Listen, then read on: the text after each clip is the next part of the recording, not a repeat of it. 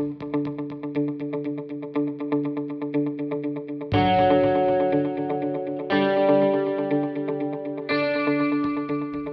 are a caring community dedicated to the success and well being of all.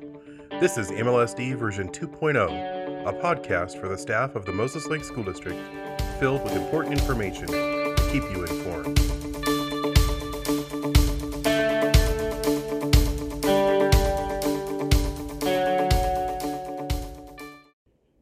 Meant for day two, MLSD version 2.0, episode 1, September 2020. Hello, everyone, and welcome to my first episode of MLSD version 2.0. This is Dr. Joshua Meek, Superintendent, and I'm pleased to launch this podcast series as a way of communicating with everybody, full of important information, details, and messages for our important work. MLSD version 2.0 is named after very realistically looking at where we are in public education, especially today and especially in Moses Lake. Likely, nobody feels as if they are fully prepared for the way learning now looks. But you're among great company. But what if we took this opportunity to redefine education and learning?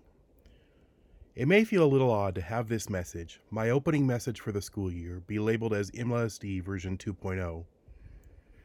It may feel like we're just in survival mode, surviving different learning models, assignment changes, a crazy school year, a global pandemic, concerns about safety and well being and health. But I invite you in shifting your our perspective. Let's move off of the focus of what's happening to us and shift to our focus of one of efficacy, hope, inspiration, and motivation to stretch beyond our wildest dreams. What if this is our chance to shift a school system primarily preparing students for a world that no longer exists?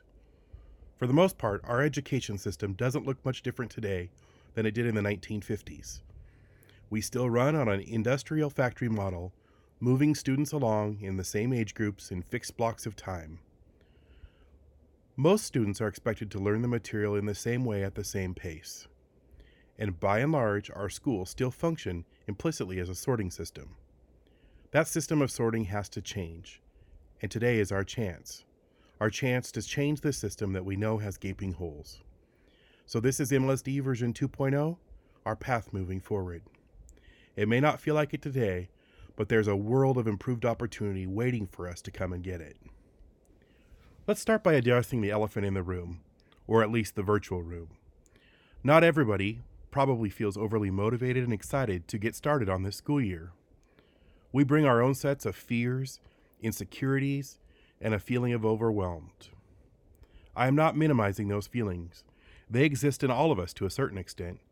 But let's keep those things in perspective and dream of the world we create, the stories we tell, and the differences we make.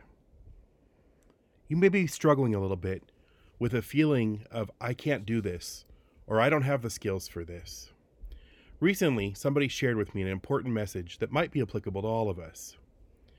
You may or may not know or care much about my faith and belief system, so this message is partially embedded in those beliefs. However, this message isn't intended to speak specifically about those or to be offensive to anyone. It's just part of who I am and what I believe. Have you ever thought about all the events that have led up to this moment in our life? Why we're here? How you have been shaped?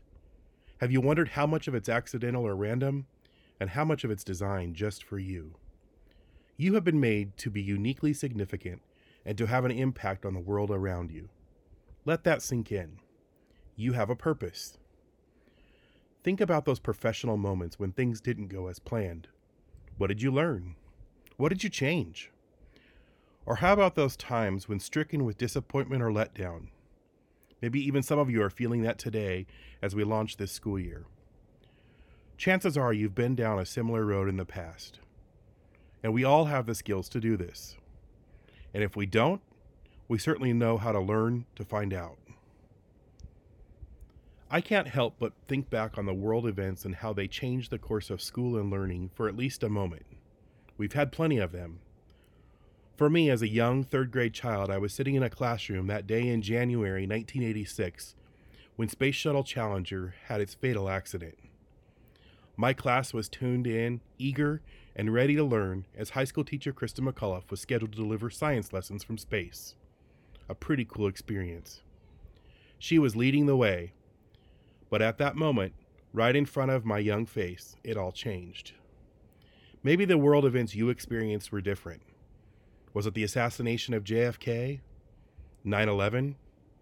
The day the Berlin Wall came down? The inauguration of Barack Obama? The start of the Vietnam War? Your age doesn't matter. We've all had those moments where our world changed. And today, for our students, they will likely be known forever as the coronavirus generation. They started out with a several week school closure to their local schools, but now going on month six of most everything interrupted, our young people are deeply impacted. But we are prepared for this. We know how to turn that disappointment into growth how to find hope when it may seem impossible, and how to support and care for each other. We were meant for this. In her podcast series, Unlocking Us, Dr. Brene Brown has a significant message starting her second season. She recently released an episode called Day 2, and let me explain why I'm borrowing some of that, because Day 2 is no joke. Think about a three day conference that you've been to you may have been really excited to attend. On day one, you were energized to be there, to learn and to grow. You were likely on time and eager. But as day two hits, that day is right smack in the middle. You no longer have the newness of day one, and the end is not fully in sight. As humans, we find all sorts of ways to occupy the day two phase. We look for ways just to drudge through it. But we can do something to navigate day two. We can name it, identify it, and own it. We are no longer new to the coronavirus. We can no longer say that this is our new way of learning. Day one is long past, and we're now in day two. Let's recognize it for what it is. Let's also look at it a bit differently.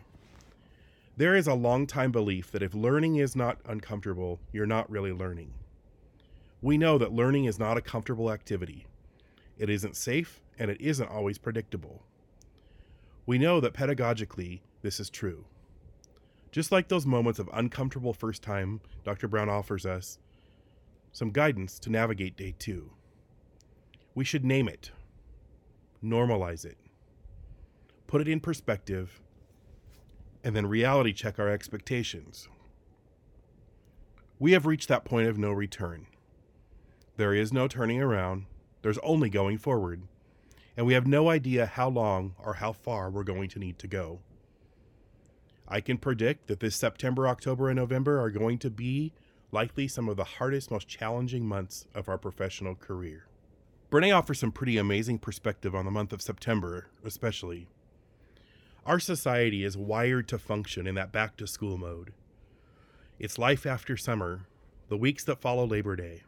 As we've prepared for that, I think we all know that we're going to get whipped around a little bit, like roller coasters that you ride that are in the dark. And the hardest thing about them is you can't anticipate the turns or falls. So you're just locked in from head to toe. I imagine we're going to get whipped around a lot. We're going to go to school, come back, maybe be interrupted. Maybe we'll be able to do some stuff and have things taken away. And I think that's going to be hard on many. Author Sonya Renee Taylor wrote, We will not go back to normal. Normal never was. Our pre corona existence was not natural. Other than we had normalized greed, inequity, exhaustion, depletion, extraction, disconnection, confusion, rage, hoarding, hate, and lack. We should not long to return, my friends. We are being given the opportunity to stitch a new garment, one that fits all of humanity and nature. That's where we are, day two. And we don't know what day three or beyond is going to look like. By definition, that gives many of us anxiety. But we have the opportunity to create a new garment of education and learning for school, our future, and our students. Beautiful and true, and hard and unknown, it's still day two.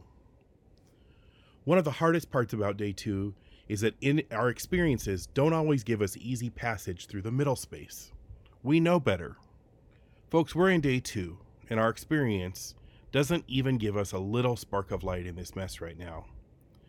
It takes a little bit of faith that we can navigate it together. I want you to think about times when you're in complete darkness. What happens to you naturally? As humans, we wave our arms to reach out, to grab someone, to walk with us, to be our bearings, to give us perspective, and to hold on to. We're in that time. This middle will be messy, but it's also where magic can happen. If we believe in ourselves, if we reach out together, and if we lean into the belief that we can get through this. You were meant for day two. This week, your design and our collective impact will be tested as we launch our day two. Let's name it, normalize it, put it in perspective, and then reality check our expectations. We were all meant for day two. Please join me for upcoming episodes of MLSD version 2.0.